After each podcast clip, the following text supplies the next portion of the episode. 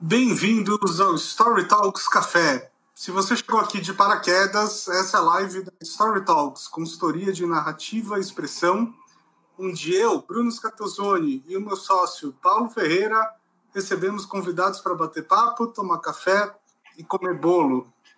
Paulo, dá um oi aí para o pessoal. Olá, pessoal. Boa noite. Paulo, quem é nosso convidado de hoje? Olha, a nossa convidada de hoje, ela costuma dizer: Eu nasci para ensinar e sempre gostei de compartilhar. Ela é top voice do LinkedIn, onde tem mais de um milhão de seguidores, e ensina empresas e profissionais a trabalharem suas marcas, produzirem conteúdo relevante e engajarem equipes.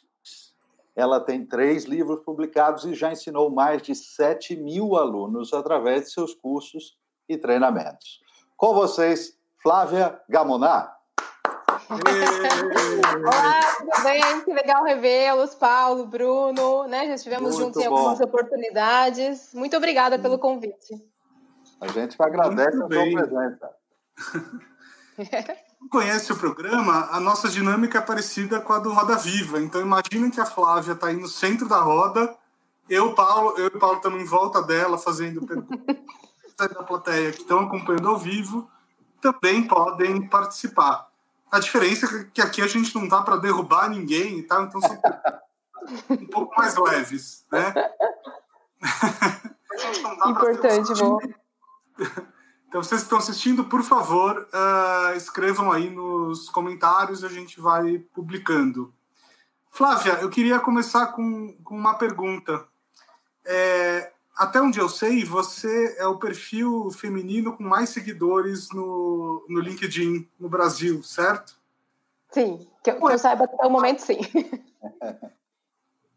É, como é a responsabilidade de falar com tanta gente? Quando você vai escrever um post, por exemplo, você, você pensa que você vai atingir um caminhão de gente? Como é, como é que é? Olha, eu acho que eu sinto esse peso no sentido de pensar muito bem o que eu vou trazer, mas ao mesmo tempo eu sempre me considerei uma profissional comum como qualquer outra pessoa que se posiciona um pouco mais, que tem um pouco mais de coragem, né? Porque existe coragem a gente ir a público, assim, sustentar uma ideia, né? É, a gente está sujeito a todo tipo de julgamento. Então, sim, eu sou cuidadosa, mas eu acho que a, o fato de trazer esse lado humano, essa, essa realidade, essa vulnerabilidade, torna as coisas um pouco mais fáceis. Aliás, a expressão escolhida pelo Bruno, um caminhão de seguidores, é, na verdade, um milhão de pessoas não cabe num caminhão. Precisa de muitos caminhões para um milhão de pessoas. É uma audiência muito maior do que a maioria das cidades brasileiras. Então, assim, é verdade. É, e, e, eu acho que é um aspecto muito legal esse que o Bruno trouxe, quer dizer, o, o, o perfil feminino com o maior número de audiência no LinkedIn, que é uma rede que tem um certo, uma certa inclinação a falar dos aspectos profissionais. Você, então, neste lugar tão, tão privilegiado de olhar esta, esta realidade, qual é a realidade, os desafios específicos da mulher ao se posicionar numa rede social, é, ao, ao, ao se comunicar numa rede social que tem esse viés, digamos, de trabalho? É, o que, que muda para a mulher nesse caso? Olha, acho que também é legal dizer que ali publicando na raça, sozinha, sem equipe, ou seja, eu não terceirizo a minha produção de conteúdo. E eu gosto de enfatizar isso para dizer para as pessoas que não importa quem elas são, qual é o cargo, em que cidade elas moram, qual idade elas têm, nós temos voz hoje. E a gente pode usar essa voz de maneira positiva. Ah, enquanto mulher, o, algumas coisas que eu posso dizer que eu sinto, na verdade, vem do mundo do trabalho, né? O, o, o LinkedIn reflete o mundo do trabalho. É, então, vindo de uma formação em educação e depois atuando num mercado de tecnologia, eu posso dizer que eu senti muitas vezes preconceito por ser mulher, por muitas vezes uh, liderar uma equipe masculina e por gostar de me arrumar, salto alto, maquiagem, você é um pouco desacreditada. A gente sabe que isso acontece, né? Como se você não fosse capaz de fazer aquele trabalho. E eu acho que no LinkedIn as pessoas têm um pouco mais de cuidado, porque elas sabem, na maioria do, dos casos, que o que elas publicam fica ligado à imagem delas. Porém, sim, a gente vê refletido ali nesse ambiente o mesmo que a gente vê é, no mundo do trabalho. É, isso se estende até mesmo para, sei lá, uma proposta. Você manda uma proposta de trabalho, uma proposta de consultoria, de treinamento, que em alguns momentos, como mulher, você é contestada. E não sei, talvez, eu não sei se um homem treinador seria contestado, é, como às vezes já aconteceu comigo. São pequenas nuances assim que a gente pega. Mas eu vou lá e me posiciono com coragem, porque eu acho que a gente tem que olhar para o ser humano como um ser humano, independente de qualquer outra casca e rótulo, né? E, eu queria uma, uma parte da sua resposta que eu achei bastante interessante, que você falou assim, não importa de onde a pessoa seja, né? É, hoje em dia você tem uma casa em São Paulo, né? Agora eu sei que você não está em São Paulo por causa da pandemia, você está com a sua família em Bauru, né? É, mas embora você more em São Paulo oficialmente, você veio de Bauru, né? O seu sucesso começou uh, com você estando no interior. Eu acho isso muito interessante porque você é uma prova de que alguém não precisa estar uh, no Rio de Janeiro, em São Paulo, em uma grande capital, para fazer muito sucesso com um bom conteúdo na internet. Como é que você vê isso? E eu acho que agora cada vez menos, né? A barreira geográfica vai fazer sentido, vai excluir pessoas. É, a gente já vê movimento de empresas que, por decidirem não ter mais um escritório físico, né, os funcionários vão permanecer em home office. Grandes empresas anunciaram isso mesmo depois da pandemia.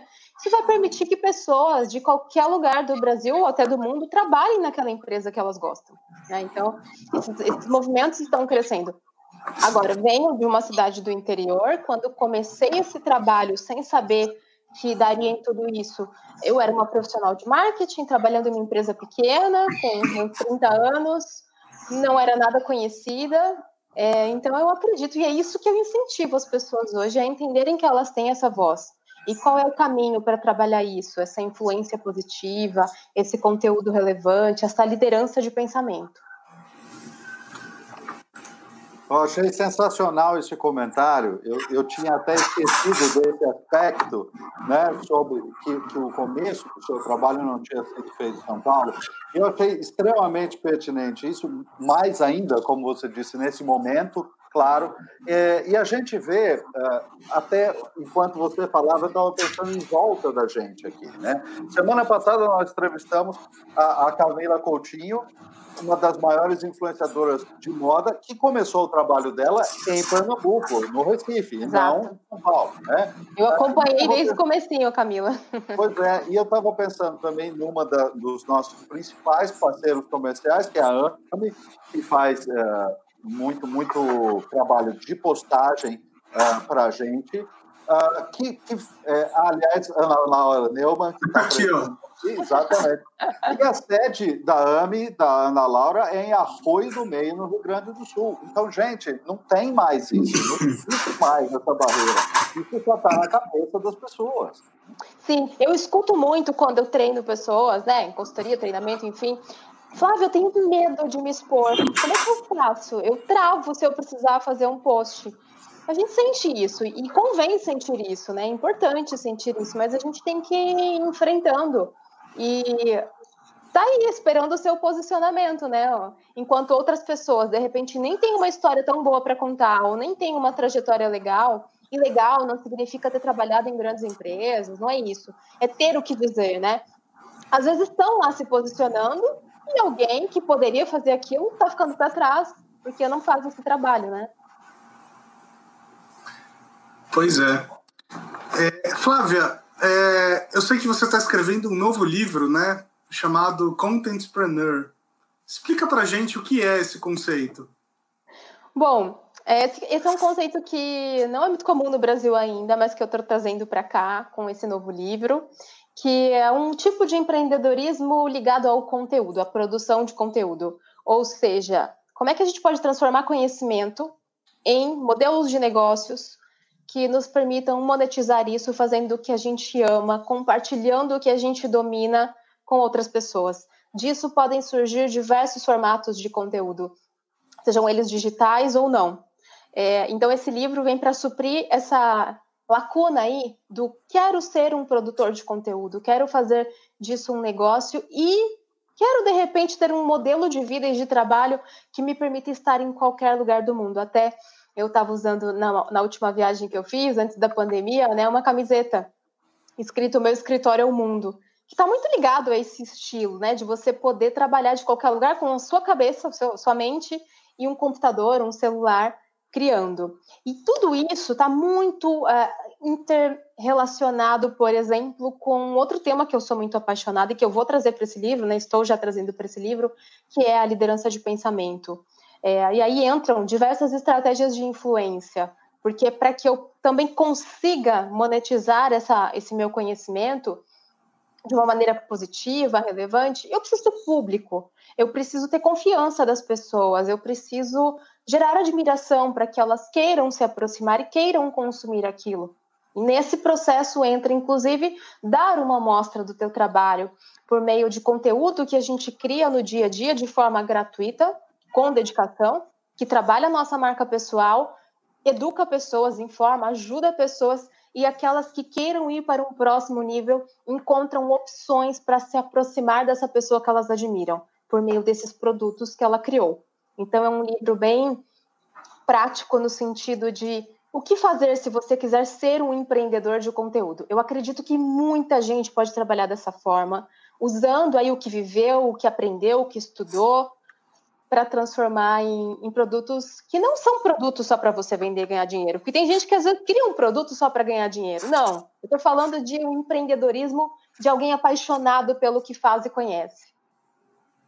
É, nesse aspecto que você está falando, eu gostaria justamente de perguntar uh, esse, esse lado do, daquilo que a gente chama, na, na, é, num tempo talvez um pouco mais remoto, né? a gente chamava de autoridade, o conhecimento de alguém sobre um determinado assunto, domínio de um determinado assunto. Hoje em dia, as pessoas às vezes chamam de autoridade simplesmente número de seguidores. Isso aí é, uma, é um conceito extremamente estranho. Uhum. Mas uh, quando a gente fala em autoridade como se deve, ou seja, domínio do assunto, uh, como é que você analisa isso? Porque a pessoa tem que se preparar de verdade, ela tem que ter vivência para compartilhar, não é isso? Uhum. Eu acho que há vários caminhos. É, não necessariamente passou por uma formação tradicional. Claro. Às vezes é uma vivência, às vezes é uma experiência, algo prático. Eu valorizo eu tenho o pé nos dois mundos, né? O mundo acadêmico, fiz mestrado, cursei um bom tempo de doutorado, acabei trancando pela vida maluca.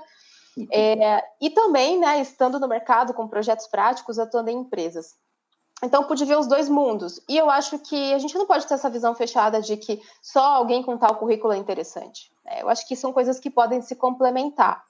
É, e aí, essa autoridade definitivamente não tem a ver com o número de seguidor. Inclusive, quem fica muito preso a métricas numéricas, né? No sentido de, ah, quantos views, é, o engajamento, é, quantos comentários teve esse post, quantos seguidores eu ganhei. Se você entra nessa onda, você vai ficar neurótico por isso, e esses números não dizem necessariamente algo importante. No sentido de que há pessoas que bombam, a pessoas com muitos seguidores, a pessoas com muitos likes, mas construídos à base de conteúdo vazio, de conteúdo que cega, que vai para um viés, que faz com que a pessoa queira comentar, né? Uma polêmica, um sensacionalismo, é, o, o, popular quer o biscoito que a gente vê nas mídias sociais, né?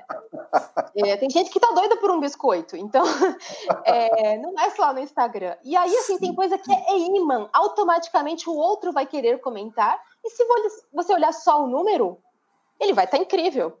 Mas eu até escrevi um artigo, né, sobre você estar queimado no mercado e você nem sabe, mas os seus números estão altos.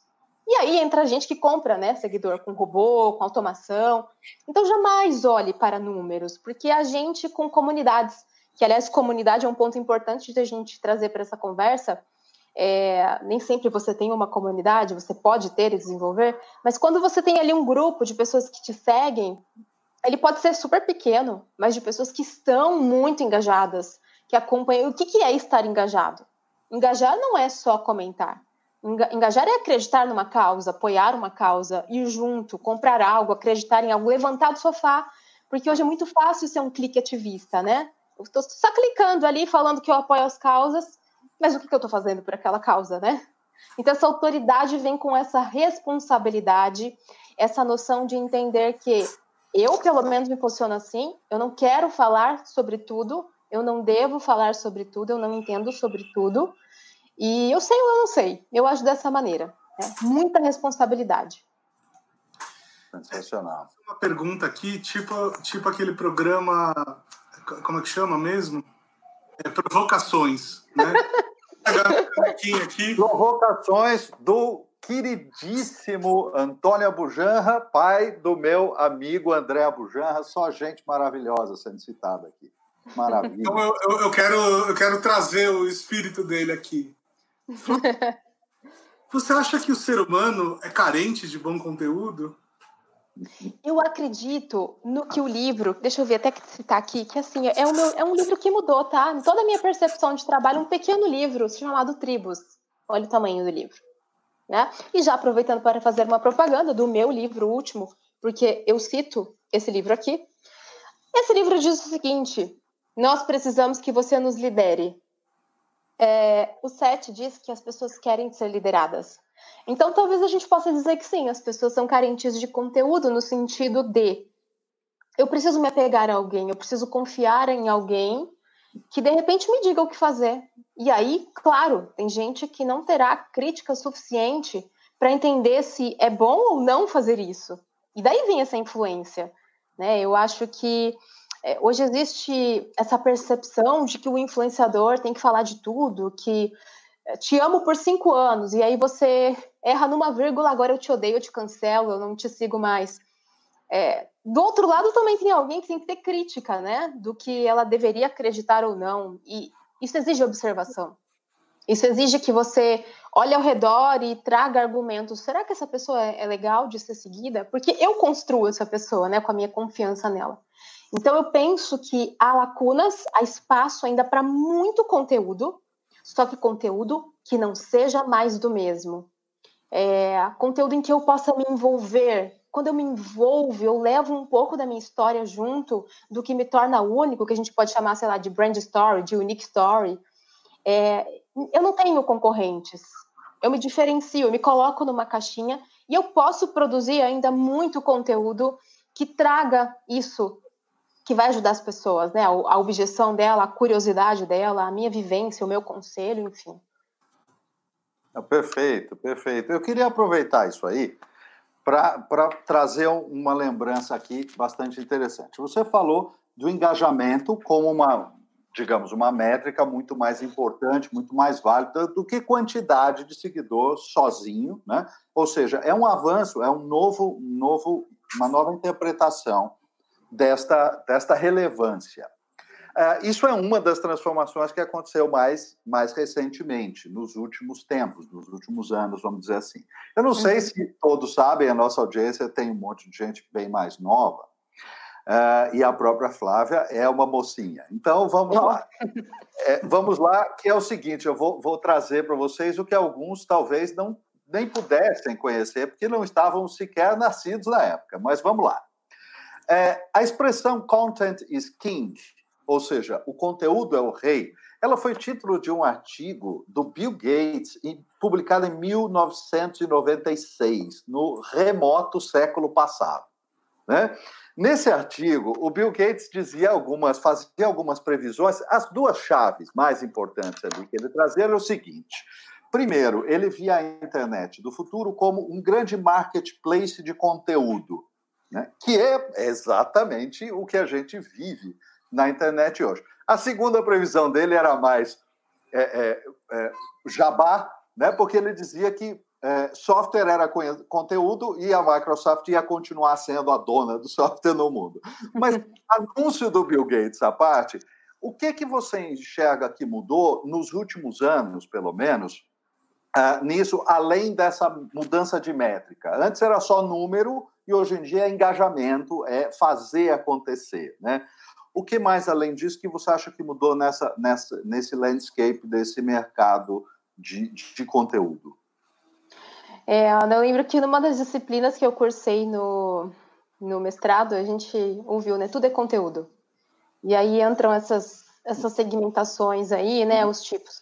O que eu acredito que mudou de lá para cá, e a gente pode até fazer essa revisão, né? Eu, eu sou da época do KD, eu não tinha o Google ainda. É, e naquela época, eu, eu me lembro que eu tinha, sei lá, 16 ou 17 anos, e eu, eu, eu, de fato, sempre gostei de compartilhar, sabe? Desde pequena, mesmo sendo tímida, por exemplo, eu queria muito ensinar as pessoas com o pouco que eu estava aprendendo sobre língua espanhola, que eu comecei a estudar nessa época, com 16, 17 anos.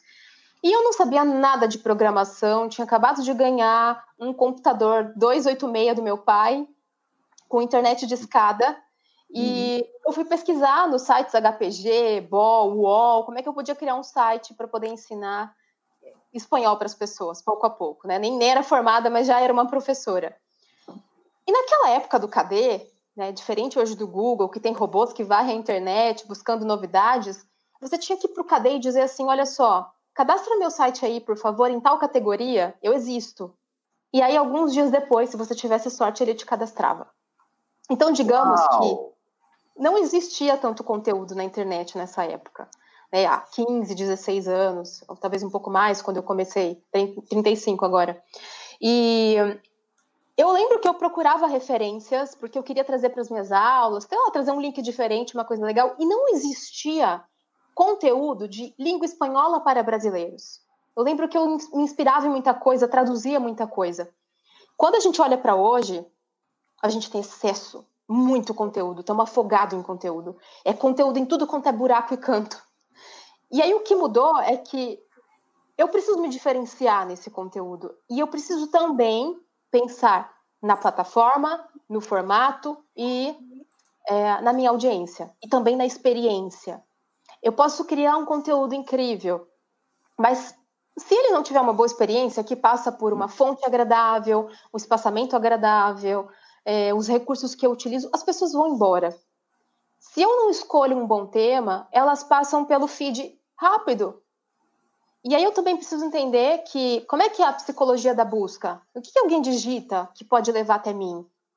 Essa busca ela pode ser é, intencional, mas de forma incidental alguém também pode chegar até mim.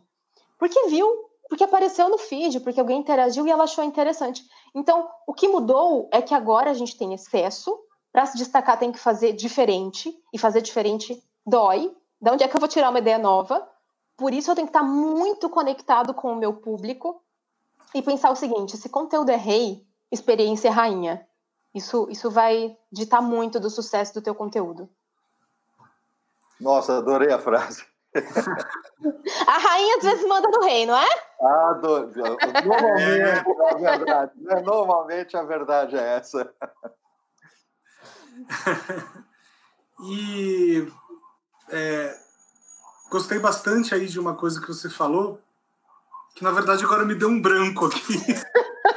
Do cadê? Do Edu, esse não, não, não, ele gostou depois, eu, depois eu acho a pergunta, Paulo. Ele gostou tanto que ele esqueceu.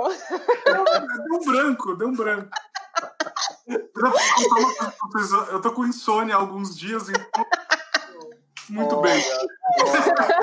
Olha, olha só, dormir bem, gente, dormir bem é a chave. Eu gostei muito de uma coisa que você falou que eu não lembro. não, então vamos lá. Flávia, é, hoje em dia, e já faz algum tempo, na verdade, né? Quase todo mundo, com um mínimo de, de, de é, base tecnológica, consegue produzir conteúdo. Até se a gente falar em termos de conteúdo de texto, o cara está alfabetizado, ele pode produzir conteúdo. Aonde é que a gente começa a, a, fazer a transição de alguém que meramente produz conteúdo e para ter uma voz, porque tem muita gente que simplesmente quer ter essa voz, né? Aparecer, fazer as coisas do mundo. Uh, até nem só para ganhar biscoito, como você disse, né? até por um sentido de, de autoexpressão, tá tudo bem. Mas Sim. onde é que a gente começa a mudar esta, esta chave para o que você pode chamar de empreendedor de conteúdo, que é o contentpreneur, né? Uhum. Onde é que você enxerga que muda um pouco essa chave aí? Eu acho que primeiro vem esse desejo, é, e muitas vezes tem gente que quer ficar quietinha, que não quer se expor e tá tudo bem. Mas começa de um desejo que a gente às vezes não sabe como fazer isso. É, eu atendo muita gente, eu já treinei muita gente. E geralmente começa de um desejo que pode ser motivado por muitas coisas, né? Eu já atendi executivo que o desejo era: quero seguidores. não importa como, eu quero um número alto. E aí você explica, né, toda a dinâmica de que não é assim. Mas pode ser, de fato, por uma questão de quero compartilhar, quero ajudar. Eu acho que o, o bom produtor de conteúdo, ele tem isso com ele, de querer fazer isso. Se você colocar isso como uma obrigação, ai meu Deus, eu tenho que produzir um conteúdo, que chato, nossa, chegou o dia de produzir um conteúdo. Talvez você trave com ideias, com criatividade, com como começar, mas não pode ser um fardo. Hoje faz parte da minha rotina e de tentar mostrar que as pessoas podem. Eu, por exemplo, me formei em letras, é, e depois fiz mestrado em mídia e tecnologia. Enquanto eu fazia letras, né, e muita gente pode pensar, ah, você escreve porque você fez letras. Não necessariamente. Eu, eu me lembro que, assim, eu, eu era melhor em disciplinas que envolviam escrever do que matemática, física, mas eu não escrevia bem e nem os meus primeiros artigos foram bons, e nem acho que eu sou perfeita nisso. Inclusive, entender se não perfeito faz parte né, dessa, dessa construção. É, mas conforme você começa e você vê que tem voz e que você, não só voz pela voz, mas, poxa, alguém se identificou com o que eu escrevi. Foi isso que me animou, na verdade. Quando eu comecei a escrever, eu fiquei no limbo por muito tempo. Escrevi, escrevia nada, ninguém comentava, ninguém. Mas eu não estava preocupada, porque eu não sabia onde podia chegar, né? Até que um dia eu escrevi um artigo que se chama O que eu aprendi com a minha primeira demissão, que foi um artigo que pela primeira vez eu me coloquei nele eu trouxe vulnerabilidade, é, eu quis falar daquilo como vou pôr um ponto final nessa história chata que eu vivi, que me marcou muito, mas que me libertou também para fazer tudo o que eu queria. Uhum. E eu publiquei, fui trabalhar e esqueci. Duas horas depois eu entrei, eu fiquei impressionada com a quantidade de mensagem de pessoas. Nossa, você me ajudou, nossa, eu vivi isso também, por favor, escreva mais. Naquele momento, você fica maravilhado de pensar. Me descobriram, e aí você começa a querer fazer mais. Então pode ter um propósito junto, como pode ser entendendo que, poxa, isso pode me ajudar a me destacar, conseguir boas oportunidades, é, a gerar negócios, enfim. Aos poucos a gente destrava. Tá. Aí eu vou, vou emendar então com uma pergunta que vai direto né, nesse aspecto que você é, colocou aí. Uh, você começou a, a, receber mais, mais leitores e, e, ganhar esse destaque justamente quando você se colocou, segundo suas palavras, se colocou mais inteira nesse texto, uma experiência mais pessoal, uma, uma, uma vivência do indivíduo como um todo. Como é que fica e onde vive esta, esta fronteira aqui entre o pessoal e o profissional, porque as pessoas têm um sofrimento terrível até encontrarem o seu eixo com isso, não é? Sim. É, começa dessa compreensão de que não tem divisão, né? Não tem, eu deixei de ser pessoa para ser profissional agora. Isso cada vez mais é evidente. Há alguns anos existia essa divisão, porque o mundo era bem dividido entre o físico e o digital. Agora as barreiras foram rompidas, né?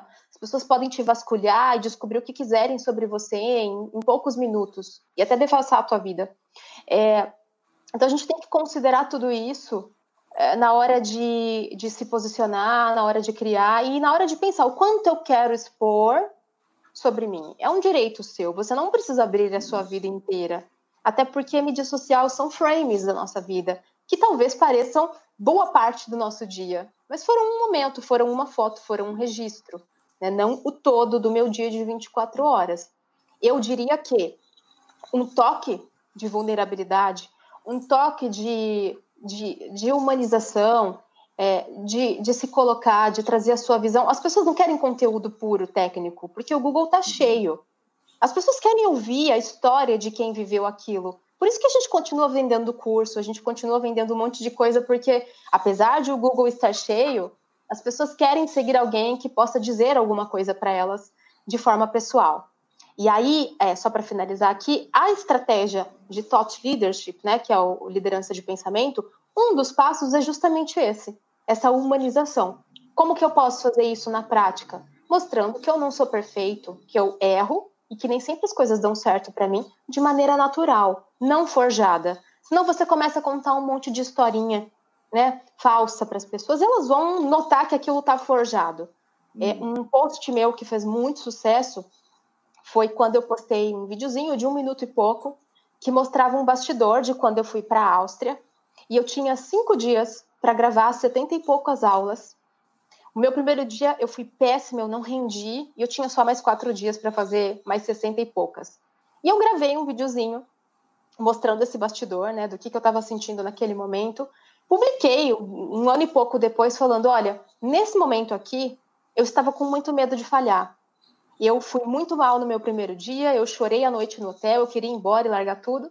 Mas no dia seguinte eu liguei o modo: não, você tem que fazer, você veio aqui para isso. E aí no final deu tudo certo. Esse post explodiu de pessoas dizendo: que bom saber que você falha. Porque às vezes te consideram alguém perfeito, né? Ah, sem dúvida. Quando você falou, daí eu liguei o modo, eu acho que você falou outra palavra. Não, ele, ele ganha modo turbo. turbo. Então a gente diria no interior. Muito legal. É, mas olha só, agora eu lembrei da pergunta que eu ia, que eu ia te fazer. Você estava falando que no seu processo de produzir conteúdo, né, você sempre precisa correr atrás da, da inspiração. E você é uma pessoa que posta, se não todo dia, sei lá, a cada dois dias, né? Alguma coisa assim. Como é que é isso? Porque tem, tem dias que a gente está super inspirado. Tem dias que, sei lá, num, você está num dia mais ou menos, você teve insônia, né? Tá sem inspiração para fazer um post. Gente, né? Gente. Inspirações. Bom, eu não me forço a publicar se eu não estou inspirada. Eu acho que a gente tem que ter uma agenda mínima de conteúdo, especialmente se isso faz parte da tua rotina, do teu modelo de trabalho. É, então, se a gente também falar, ah, não estou inspirado, não estou inspirado e não estou inspirado, você vai passar um mês não estando inspirado. Então, tem hora que a gente tem que cavucar o conteúdo. Como? É, eu estava agora, por exemplo, contando essa história. Essa história é, sei lá, um ângulo ou uma cena 0,0001 da minha vida eu acho que a gente pode olhar para cenas da nossa vida, colocar uma lupa em coisas que a gente viveu. É, uma estratégia que a gente usa em liderança de pensamento é, de um lado de um documento, você colocar todas as coisas que você sabe que não funcionam, não são assim, não deram certo. E do outro lado, todas as coisas que você sabe que seriam uma boa, que poderiam dar certo, que seriam um bom caminho, baseado na tua vivência. E aí você pode trazer um nome para isso, criar a sua metodologia, criar sua, o seu título, a sua fórmula. É, assim como um fotógrafo tem que encontrar uma boa luz, é, um bom ângulo, a gente pode fazer isso com o nosso conteúdo. Ele pode estar tá no dia a dia, nos pequenos detalhes. E eu vou dar um exemplo prático. Muita gente tem receio de publicar no LinkedIn, de ah, é uma rede muito profissional. É, eu estava em Portugal ano passado, eu fui jantar num restaurante que tinha um quadro, era um restaurante super tradicional, todo sério, luz de velas e tal, e tinha um quadro na parede é, que dizia de um lado, né, vai a merda, e o outro, vai tu. eu tenho foto disso. Eu tirei uma foto, né, eu em frente ao quadro, assim, e postei essa foto do LinkedIn e falei, veja só, é o não óbvio que é o legal. É o que ninguém diria que é o legal, é o que ninguém abordou ainda que é o legal. E aí, por que eu jogo um post desse para o LinkedIn? É o contexto, é o texto de apoio. Tudo pode virar um bom conteúdo, depende de como eu contextualizo, é, de como eu fecho essa ideia. Ah, eu adorei que você falou uma coisa. É, que, que a gente, eu e o Bruno, a gente trabalha muito com esse conceito no, nos cursos da Story Talk, todo mundo que a gente treina, porque assim, a cena, né, a cena é uma unidade cinematográfica, né? No, na estrutura do roteiro, a cena é uma unidade. Uh, e você falou que a gente precisa botar a lupa na cena. Então, é exatamente uma das coisas que a gente uh, destaca muito, principalmente para as pessoas que às vezes comentam assim: Poxa, mas eu não tenho uma vida extraordinária, eu não fui sequestrado em, em Bagdá, não tem nada dessa coisa. E aí, quer dizer, a, a, vida normal também pode ser rica de cenas, contanto que a gente tenha esse olhar que você mencionou, né? De botar a lupa né? no sentimento. Sim. E eu fiz o curso, viu, gente? Eu fiz o curso Star Talks, né? faz o quê? Dois anos? E assim, eu já palestrava, eu já tinha feito um TED, eu já tinha feito muita coisa, mas eu fui lá no curso, fiquei dois dias com o Bruno e com o Paulo. Montei no primeiro dia, né? Uma atividade que eles pedem, não vou dar muito spoiler aqui. É, no pode, segundo dia. no segundo dia, essa atividade virou outra coisa, não vou dar detalhe. E assim, mesmo com essa bagagem, eu ainda estava naquele momento ali crua numa cena que eu queria contar, numa história que eu queria contar. Eu não tenho uma história super transformadora de vida assim também. O que, o que, que acontece? Qual foi o meu ponto de virada? Fui demitida. E aí escrevi o meu livro, que está aqui, ó, mostrar a capa, que é o segundo. Me dê seu crachá, eu te acompanho até a porta. Foi a frase que eu ouvi quando eu fui demitida. Esse título é maravilhoso, Flávia. É, e eu conto que de alguém que tinha a chave da empresa praticamente, né, sai daqui, some daqui. E fiquei seis meses sem trabalho, desisti da vida corporativa, fui muito inspirada pelo livro da Cláudia Gil Disse, que é O Vida Sem Crachá. É, e ela contava que ela era uma super executiva e largou tudo para ter uma pousada na praia, e aquilo foi libertador para ela. É, e aí, o que, que eu fiz? Voltei a trabalhar e comecei a escrever, e foi aí que eu encontrei a minha voz, e passei é, a ser seguida por tanta gente, a receber tantas propostas que, mesmo trabalhando já de novo numa empresa, eu pedi demissão, porque eu queria pedir demissão. Eu sentia que isso tinha que fazer parte da minha história, porque eu queria empreender e eu queria ter tido a coragem de pedir demissão. E a partir disso eu vim me reinventando, né, com a minha empresa, empreendedorismo. Então, assim, se você parar para pensar, poxa, eu não salvei ninguém, eu não, não fui resgatada de um, sei lá, de um de um barranco do, não sei em que lugar do mundo. Aí não, não é uma história, é uma história possível. Por isso que a gente tem que, de fato, colocar essa lupa nas pequenas coisinhas que podem ajudar alguém, podem ser úteis e que, ao mesmo tempo, contam sobre mim, nesses momentos mais pessoais. E em outros momentos eu posso trazer conteúdo um pouco mais técnico também, conteúdo que a gente chama de relevante do ponto de vista é, isso responde a dúvida de alguém, isso ensina alguém, a gente vai mesclando esses formatos diferentes. É, agora eu vou. Momento de fazer uma dica de livro aqui. Tem um cara nos Estados Unidos que chama Matthew Dix, que ele é campeão de um concurso de contar histórias. Ele foi campeão 36 vezes desse concurso é, com 36 histórias diferentes. Né? Ele é o Forrest Gump, na verdade, né? Ele é o Forrest Gump, exatamente. E aí uma das perguntas que as pessoas fazem é justamente essa: onde é que se encontra tanta história, né? Porque mesmo as pessoas que têm histórias de vida incríveis, tem uma história, tem duas histórias. 36. E o que ele conta é que tudo que ele vê de diferente no dia a dia, ou tudo que chama a atenção dele, ou tudo que ele vive e sente algo diferente, no final do dia ele vai lá e coloca numa planilha de Excel. Todo dia ele abre a planilha de Excel e faz umas anotações do que, que aconteceu. E assim ele vai deixando essas ideias fermentar e vai, é, enfim, vai tendo inspiração. Vou até mostrar aqui para vocês o livro, para quem tiver interesse. Não tem tradução brasileira. Story Worth, do Matt Dix. É bem legal. Legal. Muito bom. É isso, é anotar, não perder o insight. Eu queria puxar uma pergunta uh, que, que tem aqui, que foi feita pelo, pelo Mário Machado, e complementá-la com uma coisa. Ele pergunta o seguinte: é possível viver de conteúdo de nicho? E eu, eu quero fazer essa pergunta porque a gente tem aqui uh, um, um, amigo que é o Alex Schultz, que é, foi campeão brasileiro de moto velocidade e tem um curso, tá, tá trabalhando com conteúdo de nicho no, no, no, nicho da moto velocidade, né? Então, acho que vai ser uma pergunta muito interessante. O que, que, você, que, que você tem para dizer sobre isso, né? Sobre nichos específicos, se dá para viver disso, como é que isso funciona? Sim, eu acho que talvez até melhor do que você impactar massa. É, até né, o Chris Anderson, quando fala sobre nichos, né? É, ele fala que as pessoas que estão ali dentro de um determinado assunto, de um foco, de um nicho, elas são muito apaixonadas por aquilo. Então, você tem de fato um, uma fatia menor de gente, um público menor, mas com muita paixão. Agora, eu acredito que o segredo é, para viver de conteúdo é que você pense nas, nas variações que a gente tem durante o ano, no sentido de momentos de baixa e de alta, e na sua esteira de produtos. E quando a gente fala de esteira, são conteúdos complementares, ser estratégico na divisão disso, é saber o formato que você vai oferecer para qual persona, é ser estratégico do ponto de vista que é, uma pessoa física tem uma barreira menor de decisão de compra do que uma empresa. Então, talvez você pode ter um curso para pessoa física, mas você pode ter um curso para empresa.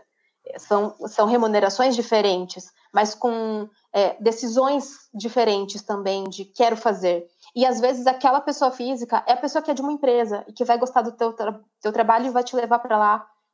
E assim que você termina é, uma oferta de um produto, qual é o outro que complementa, né? É, qual é a oferta que você pode fazer já em seguida? Como é que você desenha uma estratégia em que você não patine e reaproveite coisas é, de forma mais frequente e escale? E aí entram estratégias, né? Quando a gente fala de conteúdo digital. É, no caso de curso, de treinamento, de palestra, é online, é ao vivo, é gravado, é, é por módulo, como é que eu divido esse assunto em mais partes, é, o que, que eu ofereço que funciona melhor, sei lá, no, no final do ano e no início do ano, que treinamentos corporativos, no meu caso, caem. Então, tem que ter já uma estratégia pensada para a pessoa física para esse momento. Enfim, dá para viver sim. Eu vivo, vivo muito bem, é incrível. Posso dizer assim, com propriedade que jamais pensei, falando aqui, né, dá para viver disso? Jamais pensei em faturar o que eu faturo hoje. Olha só. 80% das profissões do futuro não estão criadas ainda, não é? É a frase famosa, exatamente. É. Tem mais uma pergunta aqui, bastante relacionada ao conteúdo, do nosso amigo Márcio Raif. E eu acho que é uma pergunta que você deve receber muito. O Márcio está perguntando o seguinte: O Márcio estava no curso de vocês, né? Ah, estava ilustrando o curso que você participou, exatamente. Eu lembro. É, ele perguntou aqui quais são os melhores momentos para publicar no LinkedIn. Na verdade, ele está falando de, de horários e dias. Olha, já tem estudo que saiu dizendo que né, faixas de horário melhores, geralmente meio de semana, terça, quarta, quinta é melhor. Eu, sinceramente, não acredito nisso, porque o LinkedIn tem uma dinâmica muito própria dele, diferente das outras mídias sociais, né, das redes sociais. É, o, o seu resultado de view, de engajamento, ele vai variar com o tamanho da sua rede, quantas pessoas estão conectadas a você, como é que você construiu essa rede, quem são essas pessoas, é, o tema que você escolheu, se aquela imagem é interessante ou não, quem interagiu no seu post, porque às vezes o seu resultado muda drasticamente se alguém com muito seguidor interage no seu post, porque você é, aquela pessoa com muito seguidor empresta a audiência dela para você. Isso não acontece em outras redes. O, a, a, rede não, não entra né, ali na linha de frente da, do Instagram, do Facebook. Então, eu diria que observar a tua audiência, que você vai construindo aos poucos, fazer teste. Con conteúdo é sobre comportamento humano, é, marketing é sobre comportamento humano. Eu já publiquei de domingo e, e bombou. Sábado eu não acho um bom dia. As pessoas estão meio que de saco cheio da internet somem um pouco dela. Mas não tem, não tem fórmula, tá?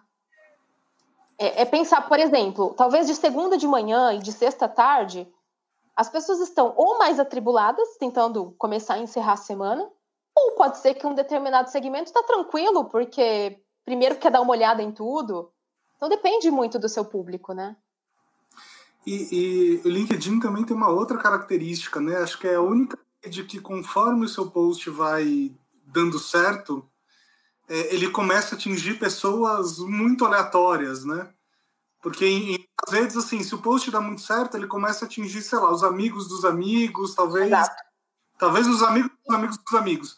Mas o LinkedIn não, ele começa a jogar seu post para gente que está completamente fora da sua rede. E aí entram dinâmicas, Bruno. Por exemplo, o algoritmo pode entender, pelas métricas dele lá, né, que, que geralmente são secretas de um algoritmo, que aquele conteúdo é bom, e por uma série de fatores ou uma palavra-chave, ele vai distribuir melhor esse conteúdo para aquelas pessoas que possam se interessar por ele. Até hashtag vai fazer uma diferença no seu post, se for bem usada. Outra coisa é que um editor humano pode destacar o teu conteúdo para mais pessoas, se ele quiser, porque ele achou interessante. E outra coisa é essa questão da rede. Na verdade, se você tem uma estratégia, se você deseja influenciar de maneira esparramada, pulverizada, não nichada, é, é interessante que você saia das bolhas. Até a construção da tua rede vai ditar o sucesso do teu conteúdo. Então, uma rede mais aberta, com pessoas de perfis mais variados, por exemplo, sou de marketing, vou ter só pessoas de marketing, vou ficar numa bolha. Se eu pulverizo um pouco essa distribuição de pessoas, eu entro numa rede de laço fraco, que é essa rede de pessoas desconhecidas que vai levar o meu conteúdo para clusters estratégicos da rede, né, pontos estratégicos da rede, e vai distribuir melhor esse conteúdo. Enquanto eu olho para o Facebook, eu tenho uma rede de laço forte, que é amigo e familiar, que é uma rede mais fechada, em que não circula tanta novidade quanto circula numa rede mais aberta. Né? Teoria de rede social explica um pouco disso para gente, em teorias do Mark Granovetter, por exemplo, um sociólogo que fala sobre isso. E, para finalizar, outro ponto é coisas que podem fazer o seu conteúdo viralizar. Há estratégias, desde mensagem positiva ou mensagem negativa, como é que aquilo foi escrito? É, até possíveis gatilhos que a gente pode utilizar para viralizar um conteúdo. Quem fala muito disso é o contágio, o Jonah Berger, porque as coisas pegam. Contágio porque as coisas pegam. Uma coisa que eu já percebi no LinkedIn, Uau. quando eu faço um post mais, eu vou usar uma expressão brega aqui, tá? Mas quando eu faço um post mais com o coração, ou às vezes com o estômago, porque eu tô muito puto, ou tô muito feliz, ou enfim, é, e isso transparece no texto, o post viraliza muito mais rápido. Às vezes para o bem, às vezes para o mal também, porque às vezes vão lá as pessoas me xingar e tal. Mas é, isso você percebe também? Eu percebo que o conteúdo, o conteúdo mais assim, mais técnico, do tipo, aqui 10 dicas para o seu perfil no LinkedIn. É um conteúdo que vai gerar interesse do ponto de vista, ah, que legal, eu posso aplicar e melhorar o meu perfil e ter mais oportunidades. Mas não é aquele conteúdo é, passional, que a pessoa quer se envolver, ela quer dar opinião dela, ela quer falar, ela nem leu o que, que tinha antes ali, é, ela quer fazer parte daquilo. Então, assim, a gente tem que medir de formas diferentes esse sucesso, né? E, e tem gente que está sempre nesse conteúdo passional, né? Tá, mas, mas o que você está dizendo, se eu entendi, uh, tem a ver com o, o, conteúdo que seja mais técnico, que seja um pouco mais frio, né? Ele uhum. acabar tendo uma reação mais de uh, audiência do que de engajamento. As pessoas olham, leem aquilo, mas não comentam, não publicam, não não não é, gera esse gatilho, né? Do que, ah. nossa, preciso comentar isso. Ah. Ou então essa, essa identificação tão forte. Nossa, eu fui demitido, meu chefe era um carrasco. Ah, eu também tive um chefe carrasco. As pessoas ah, querem, okay. né, falar disso. Tá, Enquanto tá. talvez um conteúdo de fato de valor ali, que não é passional, que é mais seu, tem valor. Ensina algo, mas não gera essa coisa de preciso levantar aí, a minha bandeira. E aí menos engajamento, né? E aí você Uma pode olhar e falar, não funcionou, né? É, uma coisa que eu queria te perguntar, porque assim, essa pergunta sobre horários e, e dias e não sei o quê, ela é muito comum, de fato. Agora, uh, eu e o Bruno, como a gente trabalha junto, mas temos as nossas contas é, é, individuais em cada rede social, a gente tem um, um, acompanhamento muito próximo e a gente sabe, por exemplo, que os seguidores deles, dele, Bruno, é, reagem melhor em alguns horários e os meus em outros horários. Então a gente uhum. faz esse escalonamento por conta disso. E isso me, me dá uma noção de que uh, aquilo que você. A, a, personalidade de quem produz o conteúdo, o jeito que você trabalha, os horários que você posta, vão formando uma curva específica para o acompanhamento do seu conteúdo, para além da, da característica fundamental da rede social. Isso é uma influência grande, não? Sim. Sim é, observar o seu público. E assim, eu acho que o, o Bruno, é, até o Mário acabou de comentar, né? Bruno polêmico em todas as redes, transforma o transmídia em transtreta. Eu acho que essa frase, essa frase, essa frase é a linha mestra do Bruno, é a camiseta do Bruno, transforma o transmídia em treta. É, não tem o trago a pessoa amada em não sei o que lá, tem o transforma o transmídia. Eu acho que acompanhar o Bruno acompanhar o Bruno no Facebook, né? Acho que agora ele está levando mais para o LinkedIn. Mostra para gente o quanto a mente de um único ser humano, quanta coisa pode passar dentro daquele. por exemplo, né? O Bruno conta que ele foi passar com o cachorro e daí ele observou o vizinho, que o vizinho estava não sei o quê. Aí ele cria a cena na cabeça dele do que, que, será que aquele vizinho estava fazendo? Tipo, ele cria as teorias ah, mais malucas da vida. Então, eu acho que um bom produtor de conteúdo tem que ser um pouco maluco também, no sentido de, deixa eu dar uma pirada aqui, o que isso daqui pode ser? E se? O e se é muito bom.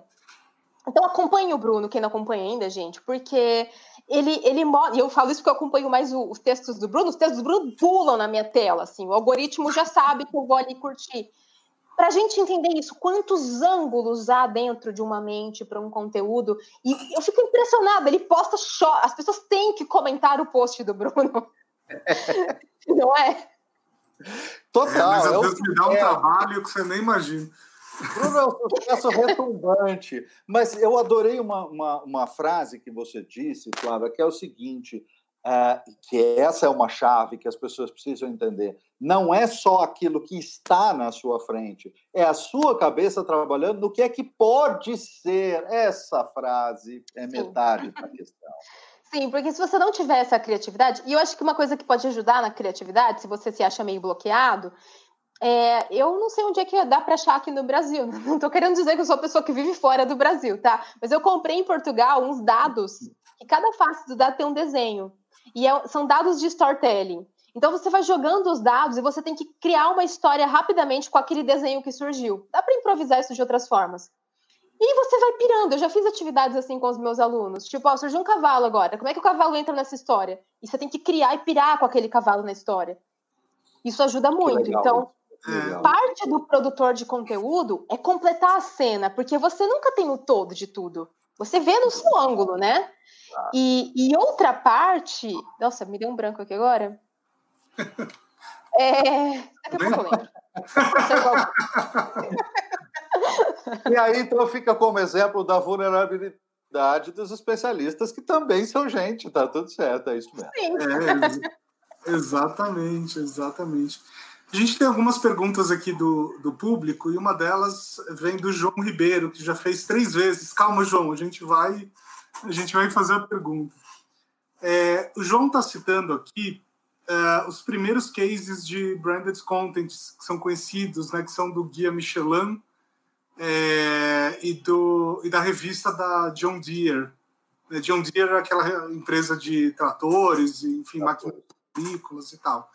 São, são duas empresas, a Michelin e a John Deere, que tiveram a sacada mais de 100 anos atrás né, de fazer uh, conteúdo numa época que não, não era digital, né, era revista, uhum. enfim, era um guia, etc.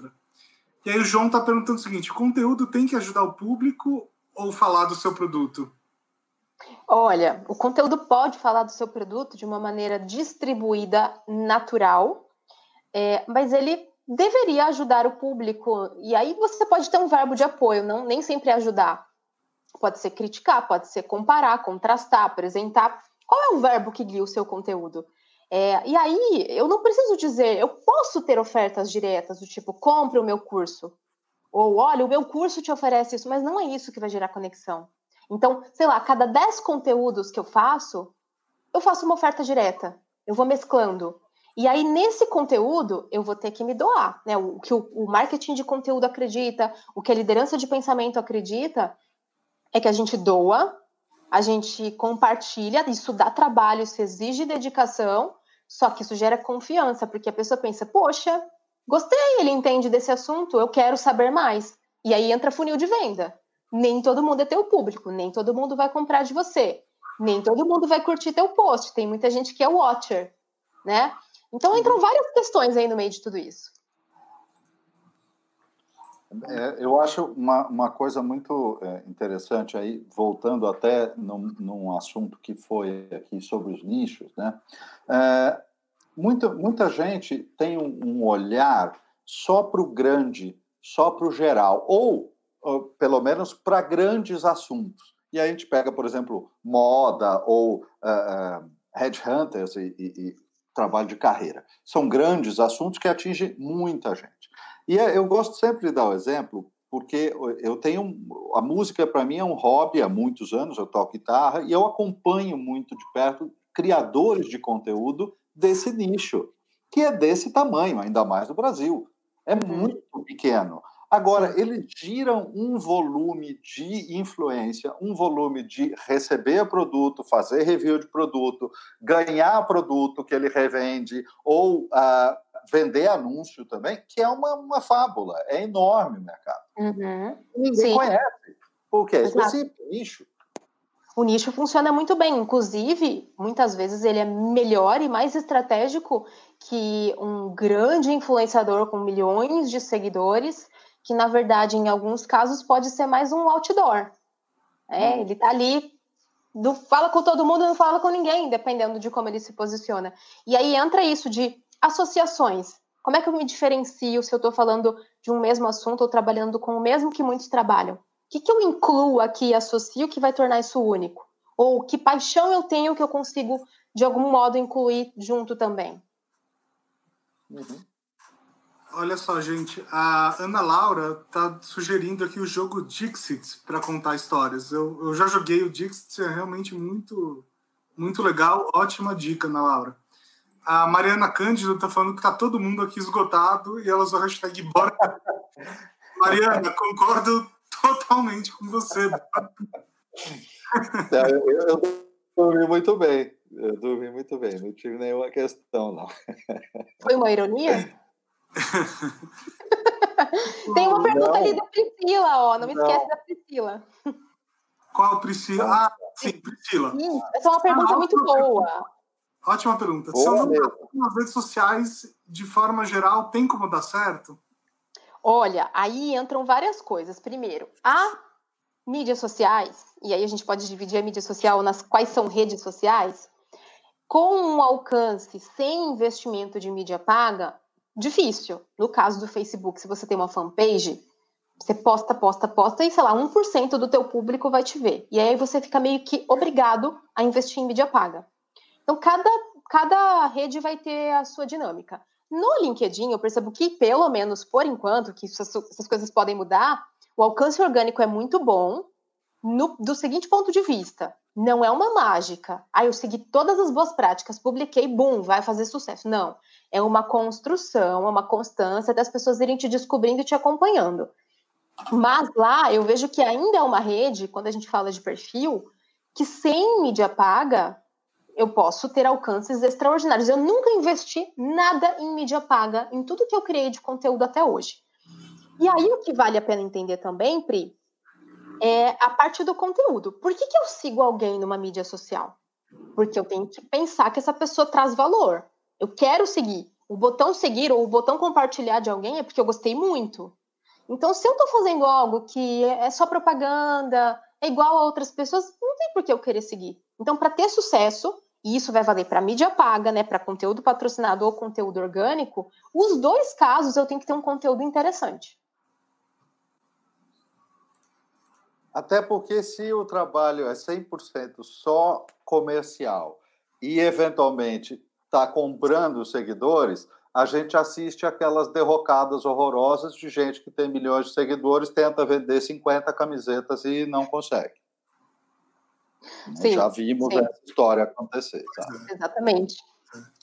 Aliás, Exato. a Flávia também tem uma marca de camisetas, né, Flávia? Faça o, o seu jabá.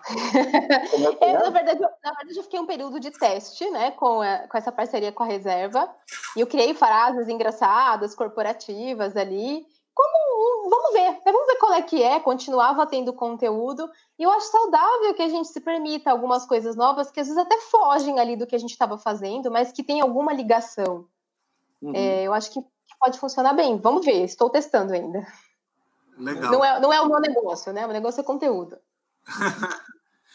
é, o Fábio Bitteles, meu vizinho, complementou aqui essa discussão dos jogos, falando que o, o jogo de dados de, de história chama-se Story Cubes.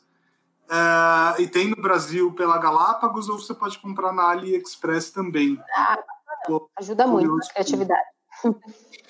E temos uma pergunta aqui também do Gabriel Ferraz, que foi nosso aluno. Flávia, boa noite. Por ser mulher, você já sofreu alguma barreira no mundo corporativo? E ele aproveita para falar que a família dele é de Jaú, que é do lado de Bauru, né? Sim, pertinho. De, de encontrar uma vizinha aqui. Bacana, Gabriel. Bom, já sofri, sim. Até no comecinho aqui a gente comentou um pouco, né? É, coisas que a gente de fato sente, né, percebe, e coisas que a gente fica sabendo, né, de julgamentos que fizeram sobre a gente. É, já senti, ser, sim, por ser mulher, nesse sentido de, de trabalhar com tecnologia, né, em certo momento, e de ser muito julgada ou de, de não acreditarem tanto em mim que eu era capaz. E mais recentemente, como o trabalho que eu faço mesmo como treinadora, em alguns momentos eu desconfio que, sei lá, em algumas situações, em, em algumas propostas, com um homem a conversa poderia ser um pouco diferente.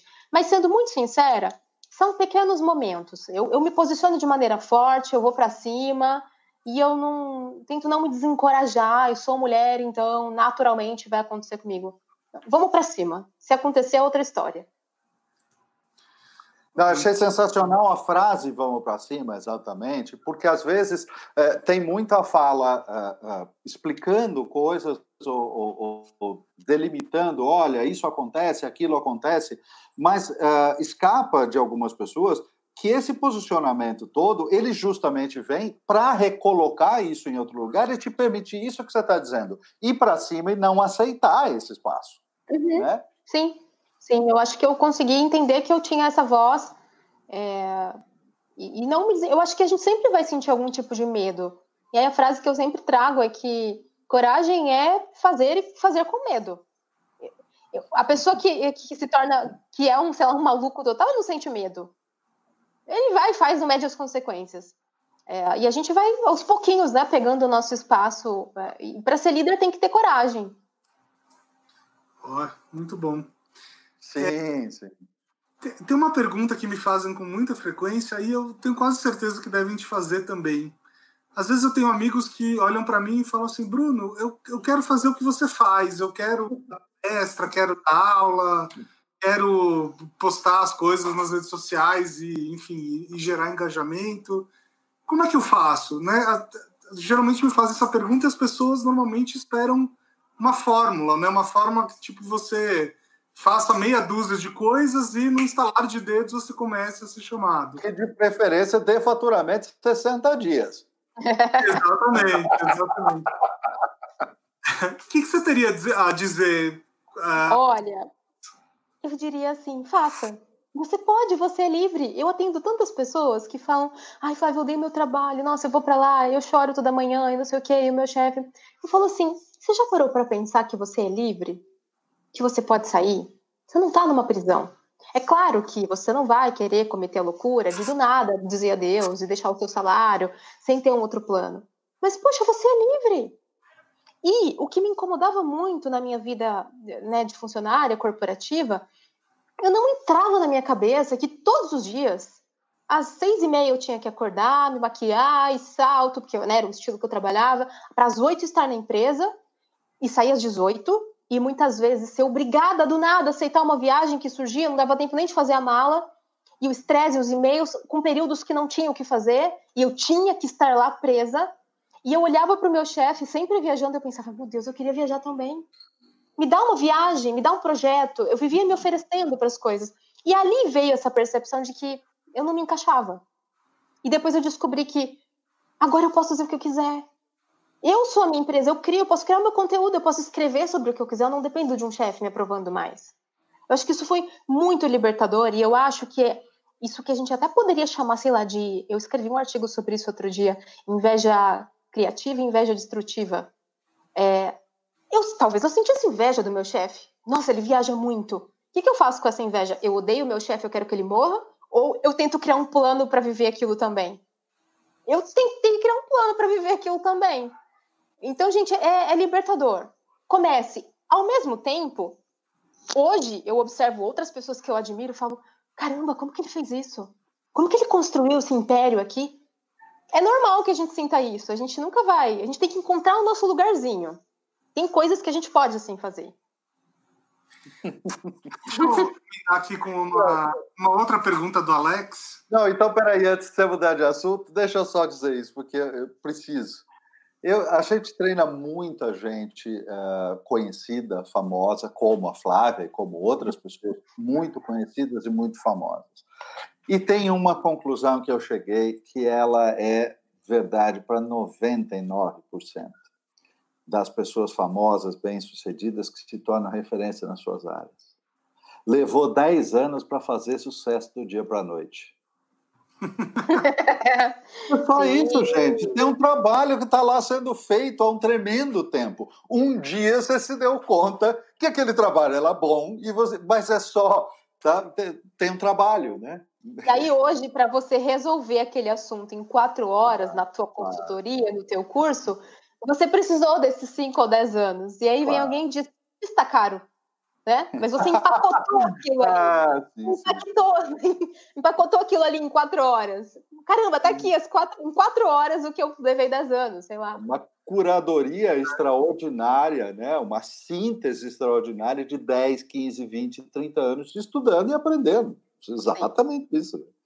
Exato. E tem uma pessoa ali falando de coragem, ó, Camila. Eu também penso assim: se eu tenho medo, eu vou com medo mesmo. E daí tem uma coisa que eu quero contar aqui. É, tudo que eu faço, eu faço com medo. Por exemplo, em 2018, eu faço com medo sem coragem. 2018, imagina se a gente estivesse bebendo aqui, hein, gente? O negócio já tinha. É, 2018, eu recebi uma mensagem. Flávia, estamos acompanhando o teu trabalho e a gente está com um projeto aqui no LinkedIn Áustria e a gente queria saber se você topa vir para cá gravar cursos para o LinkedIn na Áustria. Eu, eu juro que eu não acreditei naquela proposta. Falei, o quê? Eu nunca fui para Europa. Caramba, como assim? Eu vou viajar, sei lá, 15 horas? Eu vou para um país desconhecido, longe de todo mundo, sozinha. Aquilo me deixou maluca. Eu pensei em desistir um milhão de vezes, mas eu fui me enfrentando. Eu vou, eu vou. Eu fui, eu fui chorando, eu fui com medo, eu fui acabada. Mas eu fui. E agora que eu voltei para lá esse ano de novo, 2020, eu ia ficar um tempo maior. E aí eu tinha três finais de semana que eu tinha que passear, fazer alguma coisa, né? Porque a cidade era pequena, eu ia gastar tudo no primeiro fim de semana. E daí, no segundo fim de semana, a minha chefe, né, falou assim: Mas por que você não vai para a Eslovênia? E eu pensei: O quê? Eu vou sozinha para a Eslovênia de trem, três horas? Nossa, que medo! Não, vai dar tudo errado.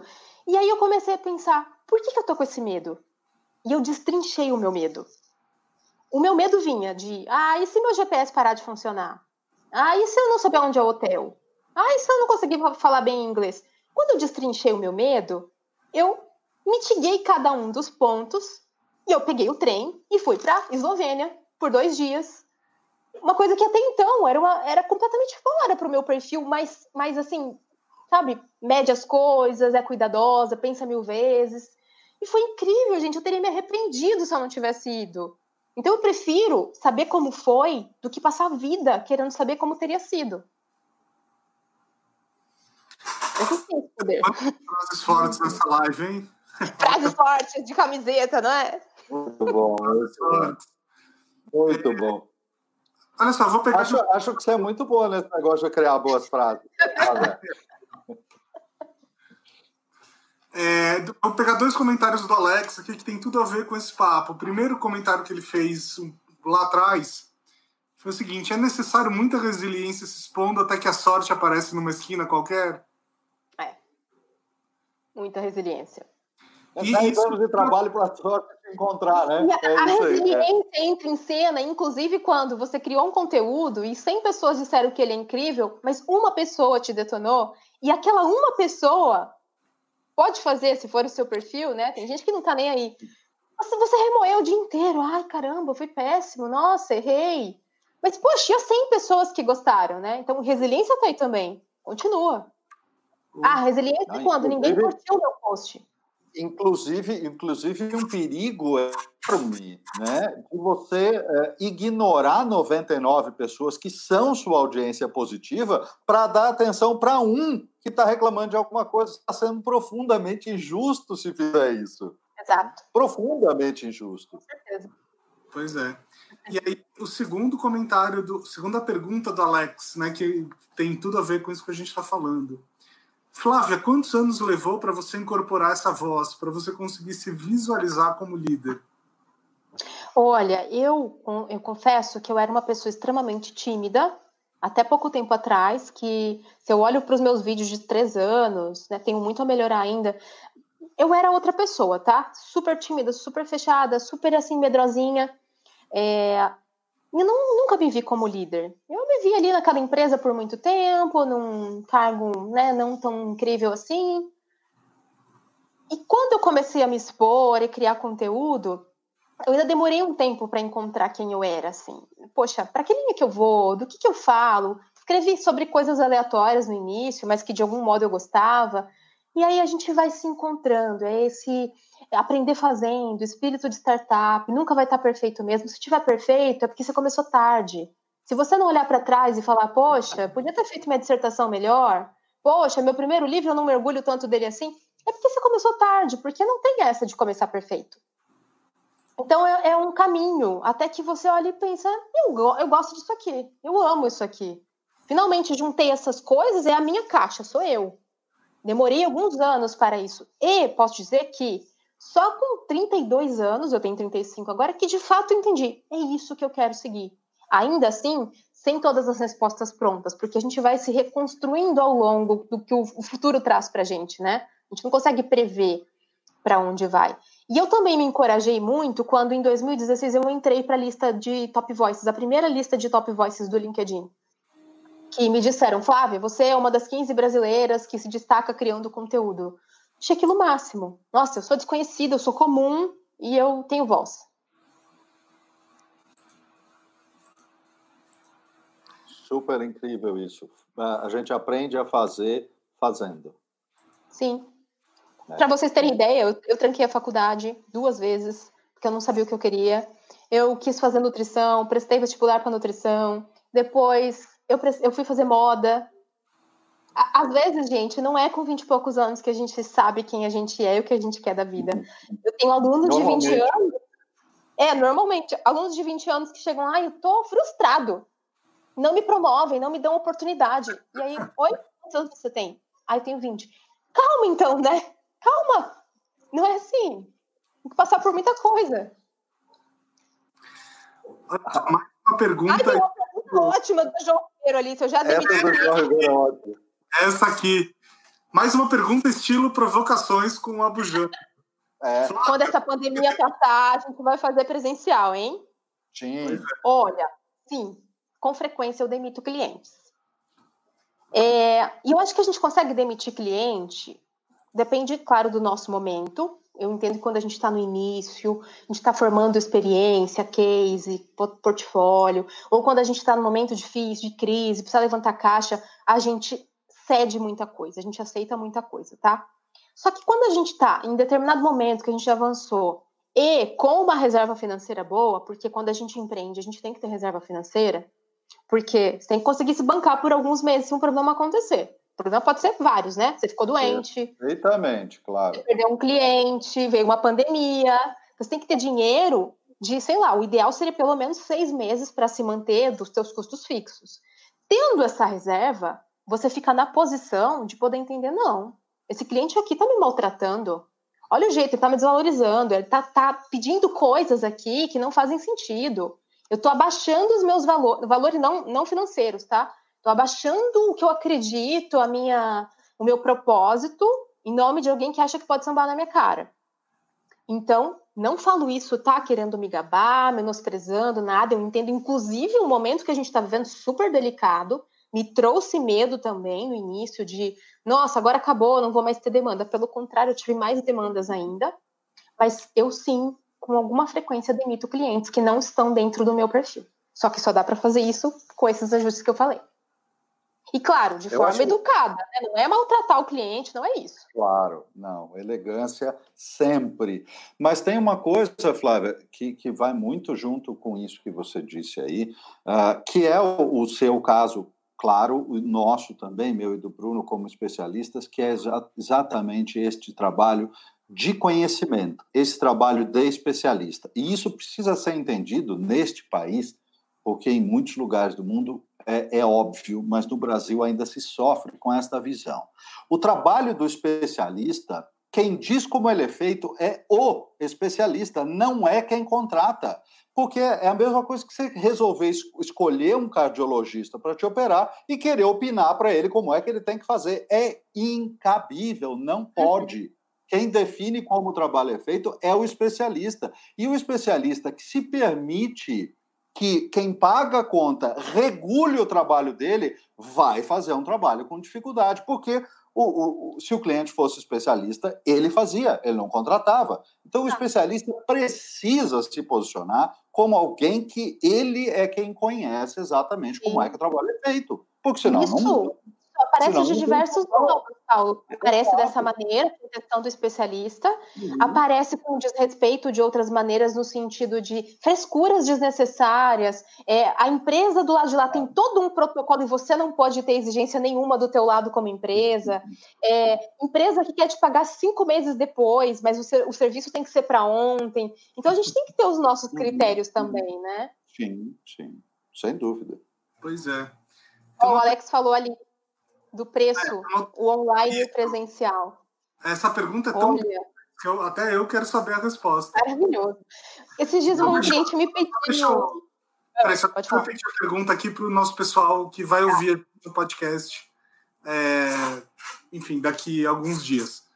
Estamos vivendo um momento remoto. Como você avalia o preço de um curso ou consultoria presencial versus online? Olha, eu avalio com uma pequena alteração, porque eu não vou ter que gastar os 50 reais de estacionamento, talvez. Sendo muito sincera, é isso. Por quê? Esses dias um cliente me pediu uma proposta, ele já tinha me pedido uma, uma em 2019 para presencial, de um curso, sei lá, de quatro horas, para treinar a empresa dele. E aí eu passei um orçamento na época, e aí agora ele entrou em contato um ano depois. Olha, aquela época a gente não fechou, agora a gente quer retomar. Porém, agora a gente quer online. Você pode me enviar a proposta? Bom, eu enviei a proposta com uma pequena alteração de preço, né? Com o mesmo escopo, enfim. E ele me retornou: Olha, você consegue fazer um bom desconto para gente? Porque agora é online, né? e aí eu respondi assim para ele: Olha, na verdade eu já sou digital há muito tempo. Não é que eu me tornei pela pandemia. Na verdade, o preparo do seu conteúdo vai ser o mesmo. E o tempo que eu vou dar de curso também é o mesmo eu só não vou me deslocar até vocês. Se eu fosse sair de Bauru nesse momento, seria o quê? Pedágio, combustível, estacionamento, sei lá, 500, 400 reais. Se eu fosse sair de São Paulo, o estacionamento, né, o valet. Então, uhum. passei, expliquei para ele, né, como é que eu precificava e onde é que estava o valor do meu trabalho, e ele aceitou. Então, a gente tem que tomar muito cuidado com essa desvalorização do online. Por exemplo, muitos professores agora de, no momento de isolamento estão desvalorizados por pessoas que pensam: ah, não, você tem menos, você não tem estrutura física. Muitas vezes o, o trabalho, na verdade, ficou pior. Exige refazer toda uma aula que esse professor tinha pronta para uma dinâmica de presencial, envolve estrutura de tecnologias que ele não tinha, como plataformas, luz, microfone. Então a gente não pode tirar o valor das coisas. Eu, inclusive, vejo mais foco no online, as pessoas prestam mais atenção tanto que tem né, até um termo circulando por aí, né? A, a fadiga que o Zoom provoca na gente, porque exige uhum. muito foco, muito foco.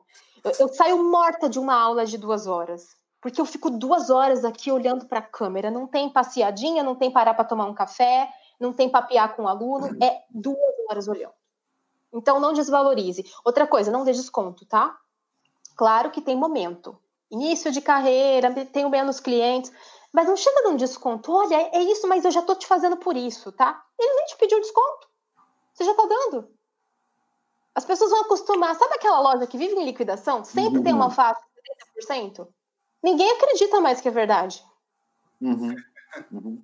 Não, e, e, eu acho fundamental também, como, como um profissional, uh, aprender a montar uma precificação que faça sentido para o que você está entregando e desculpa, você tem que ser capaz de defender o modo que você está trabalhando e o valor que você está cobrando. Você tem que ser, isso é uma obrigação do profissional. Isso não é alternativa. Então, você precisa.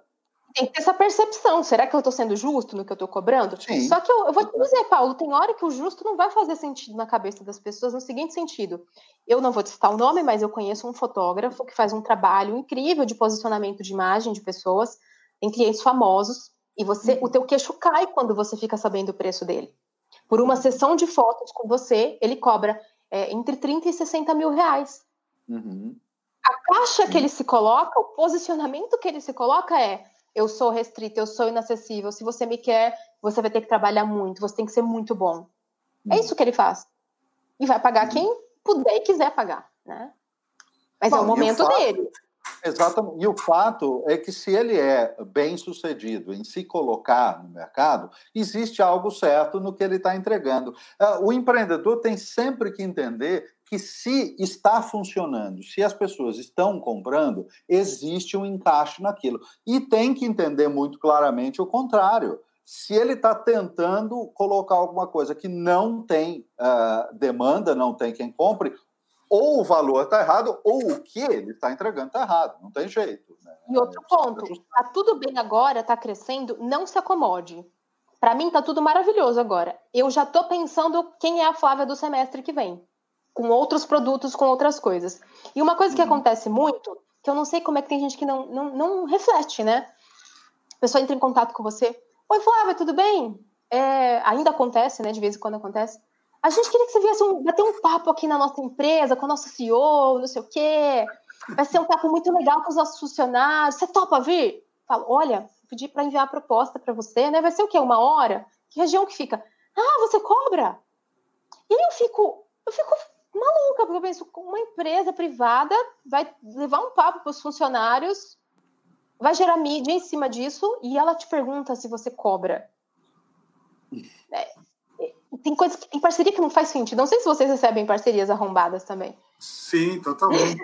É, oh, oh, a gente tenta transformar uma, uma reunião num, numa palestra. Uma consultoria, né? exatamente. Ela, uh, uma, fazer uma reunião faz parte da vida de qualquer empreendedor. Só que tem, tem empresas que elas querem se portar de uma maneira que elas querem extrair de uma reunião a forceps, ah, a consultoria em si, é uma piada isso. Sim, gente, eu cheguei para uma reunião uma vez com 15 pessoas, que só, só tinha duas no e-mail, na hora tinha 15, todas com o caderno na mão. O Flávio, o que, que você acha de tal coisa? Tipo, era só uma reunião de briefing. todas anotando. E aí eu pensei, ah, eles não precisam dar consultoria, eles já querem sugar tudo aqui agora. E aí você tem que ter muito jogo de cintura para lidar com isso. Porque é muito, é muita sacanagem, né? Eu, eu evito muito reunião de briefing, porque eu acho que eu dedico a minha hora para quem já me contratou, já me comprou, de alguma maneira, né? Uhum, uhum. E, e, essas parcerias, às vezes, vêm assim. Outro dia eu recebi uma pessoa, Flávia, eu queria fazer uma parceria com você. Eu falei, claro, me fala. Olha, eu queria que você fizesse um post falando sobre mim e que você fizesse mais não sei o que, não sei o que, não sei o que. Eu falei, tá, e o que mais? Não, a parceria é essa. Eu pensei, tá, mas o que, que, que eu ganho, né? O que, que vem do outro lado? Qual era o lado da pessoa na parceria? O que, que ela entregava? Pois é, nada. E então a gente tem que ajustar. Uau, essa, essa é uma parceria revolucionária, né? A parceria de um lado só, eu nunca ouvi falar disso. Não, tem gente que perde muita chance. Ela, se ela te aborda de uma maneira legal, assim, assertiva, ela pode conseguir muita coisa. E eu não tô me pondo num pedestal, não, tá, gente? Eu sou uma pessoa, né, uma profissional que tá aí na luta para crescer. Não, não me acho uma questão de senso só, né?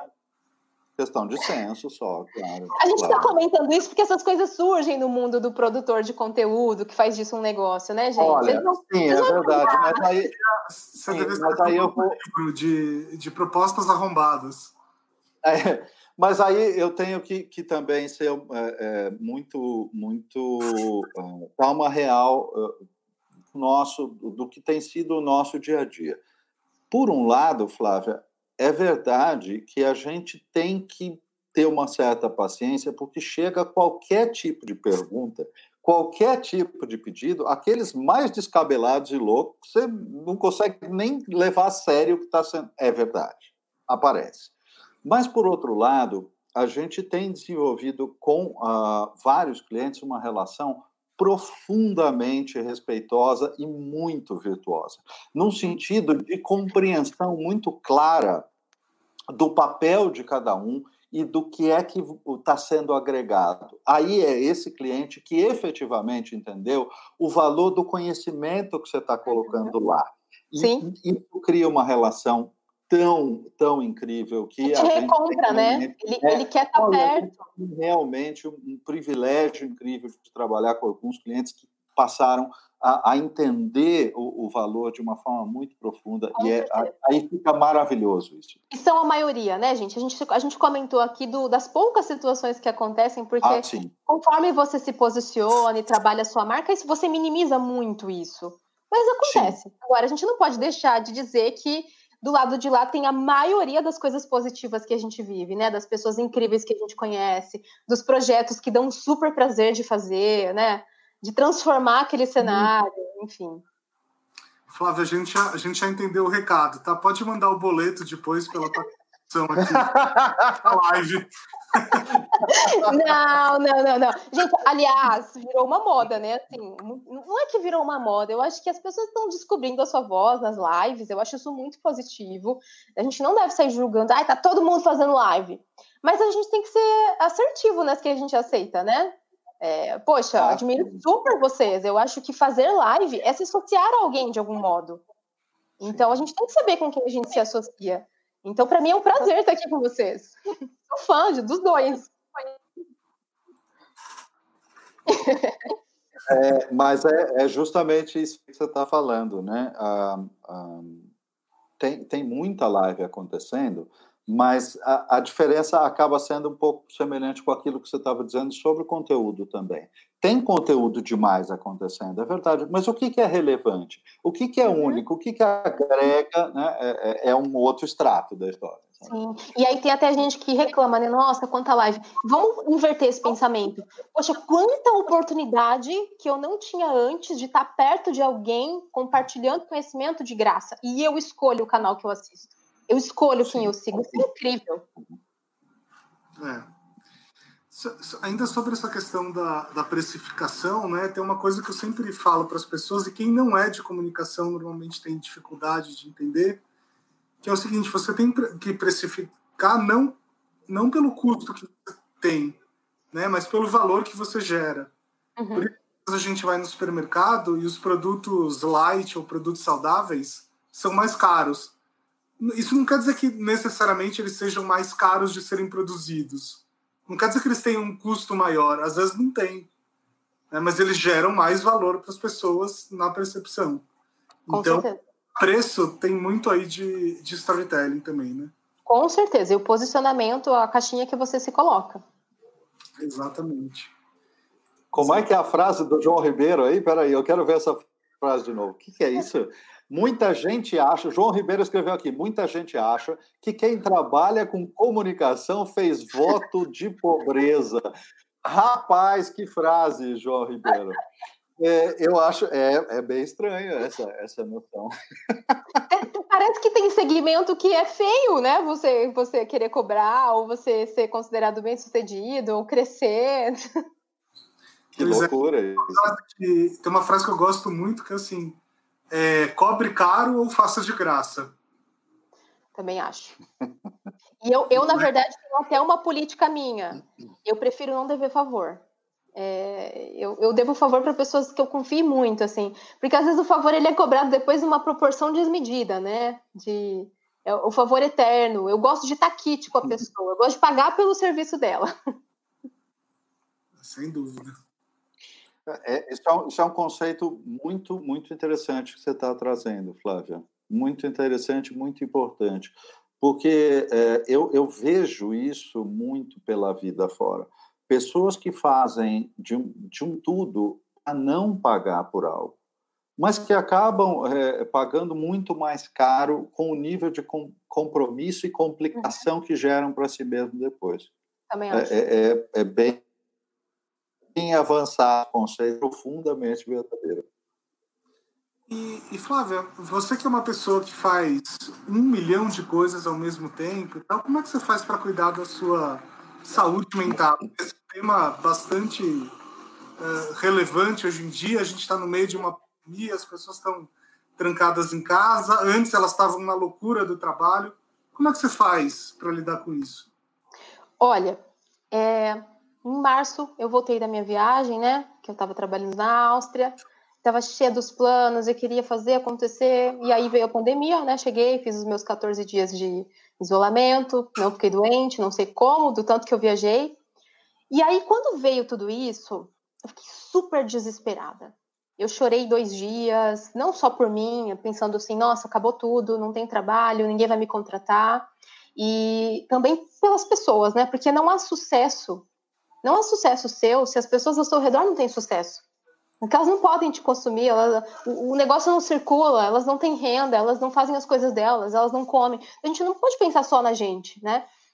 Então, com aquela situação do mundo, eu fiquei bem mal. E aí eu pensei, eu não vou aguentar ficar em São Paulo, eu vou surtar de ficar aqui sozinha no apartamento pequeno, decidi vir para o interior. E aí, de repente, né, tinha demandas rodando, coisas já planejadas, algumas foram remarcadas, outras foram canceladas. E de repente as demandas começaram a aumentar. E aí o empreendedor ele tem um problema.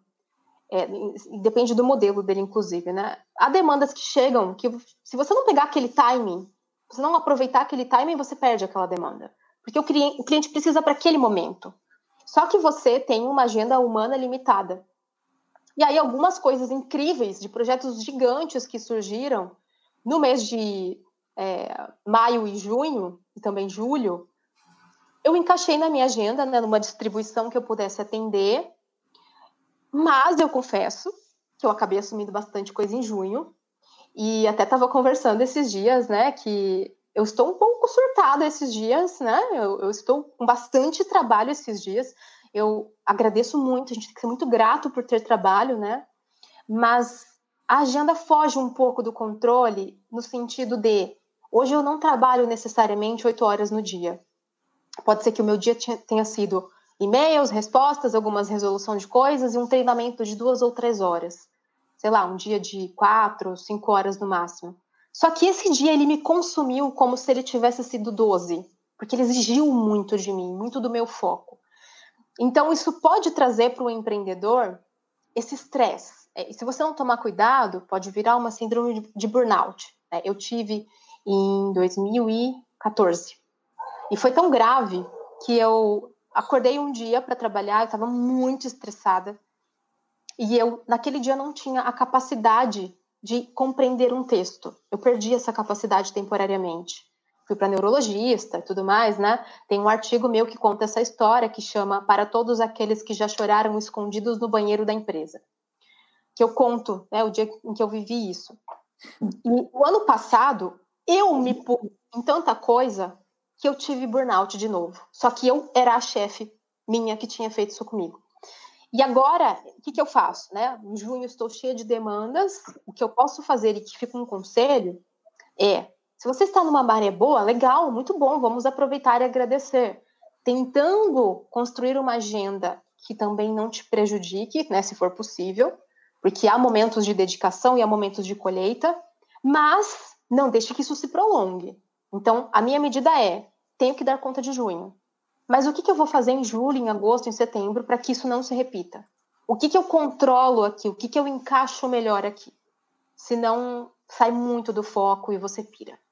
Aí você não malha mais, aí você não come direito porque fica corrido, aí você não bebe água. Prejudica tudo. É, você sabe que isso é uma coisa. Eu enfim, eu conheço muita, muitas pessoas que, que conhecem a minha rotina de meditação, conhecem a minha rotina de uma série de práticas nesse sentido, e elas normalmente fazem muitas perguntas e dizem assim: ah, mas eu não consigo meditar, não cheguei a, a, a conseguir fazer isso. E, e uma das coisas que eu digo sempre é assim: olha, muito antes de qualquer outro recurso, você precisa aprender a utilizar um recurso que é muito simples. Você precisa de pausa ser humano precisa de pausa e pausa tem que acontecer todo dia. Ou você aprende isso sobre você ou vai falhar sempre. Porque Sim. não pode ser humano sem pausa. Ele vai falir, ele vai quebrar.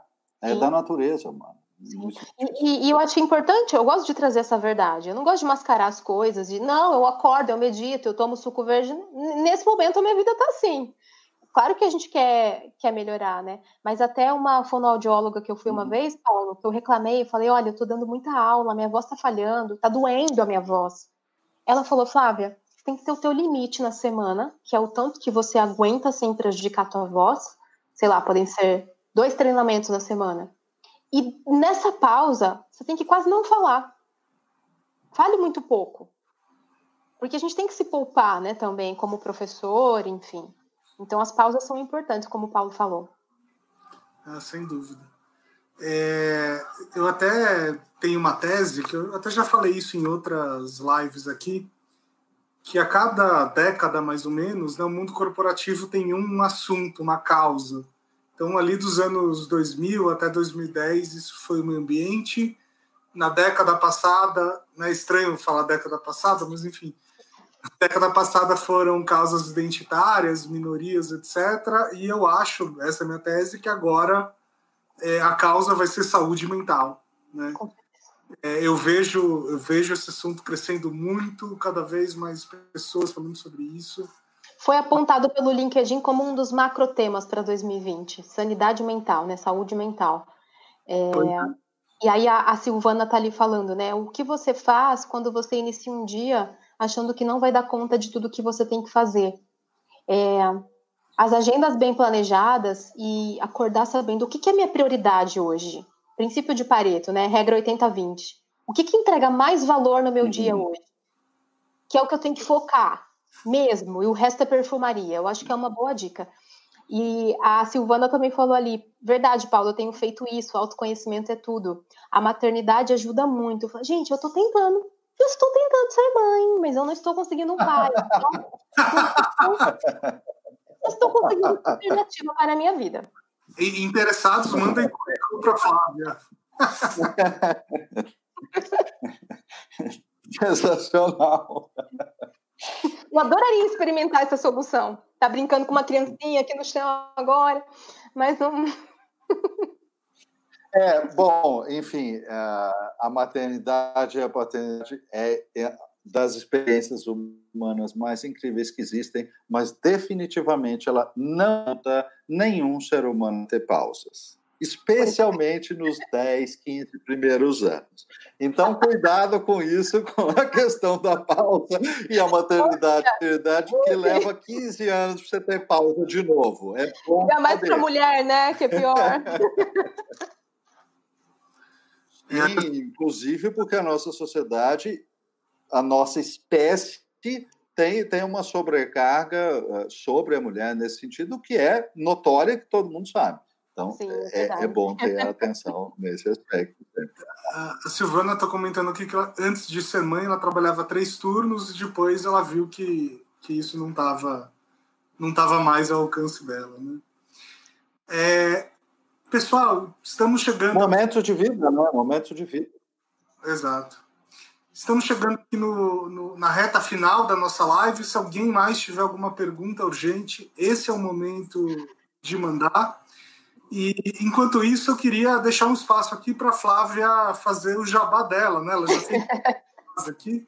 Foi a nossa mais jabazeira até hoje. Mas esse é o seu momento oficial.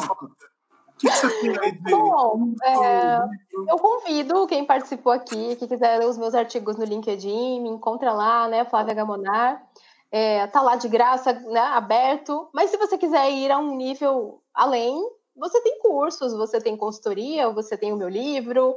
Então, eu diria que tem uma, uma esteira grande de produto ali, desde um e-book mais barato até depois o livro, aí um, um curso online, tem alguns cursos online é, abertos nesse momento, tem Storytelling para Carreira, tem é, o Liderança de Pensamento, que vai começar uma turma nova mês que vem, e tem a última turma de mentoria LinkedIn, que depois sai de cena. Eu trabalho com produtos que vivem por um tempo e depois são descontinuados propositalmente, para que eles tenham o tempo de vida mesmo deles. E, e aí estou sempre lançando formatos novos. Olha só, tem um comentário aqui da Camila Cândido, né? Flávia, não te conhecia, quanto tempo perdi? Olha.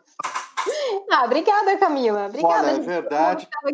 E uma das, uma das coisas que eu, que eu percebi muito uma das coisas que eu percebi muito legais nesta, nesta live com, com a Flávia é há quanto tempo eu acompanho e leio o conteúdo da Flávia, porque cada uma das coisas ela aí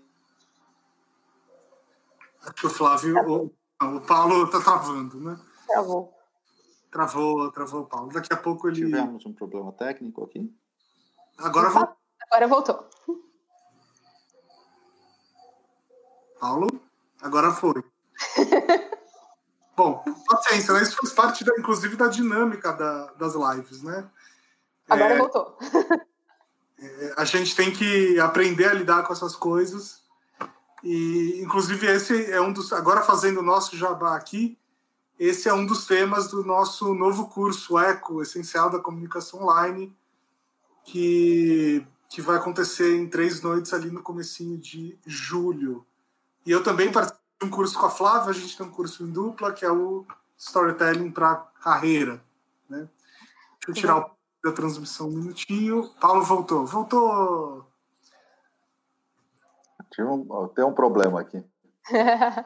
normal, normal. Que bom, muito obrigado, Camila. Muito obrigado. É, tá um pouco instável a conexão aqui hoje. Pois é, acontece. Né? É... Flávia, palavras finais. Bom, o que eu quero dizer, né, quero agradecer muito, foi muito legal, para mim é sempre um prazer fazer coisas com vocês, espero que a gente faça mais projetos juntos. É, e a mensagem final que eu quero deixar é: obrigada. Um dia eu ouvi o seguinte, Flávia, a sua voz não é boa, o seu sotaque do interior te impede de trabalhar com comunicação. Eu ouvi isso. E hoje eu sou uma instrutora oficial do LinkedIn que grava cursos oficialmente em outro país para eles, uma coisa que eu nunca imaginei na minha vida. Então, muito cuidado com as críticas que você escuta, que podem mudar drasticamente o teu caminho, o teu futuro e fazer você desacreditar em você. Né? É uma construção. Persista. Aprenda a descansar e não a desistir. É o que fez com que eu pudesse ir mais longe. É isso. Flávia Gamonar sambando na cara da sociedade. perfeito! Não, perfeito! E é impressionante. Ó, mais impactantes eu aprendi com vocês. Frases de fechamento. Frases de fechamento, Flávia Gamonar, muito bem. Olha, um prazer incrível ter recebido você aqui. Foi muito, muito bacana é, aprender muito com você. Muito obrigada. Imagina, muito obrigada. Aprendi muito com vocês também. Flávia, é, muito obrigado por ter aceitado o convite.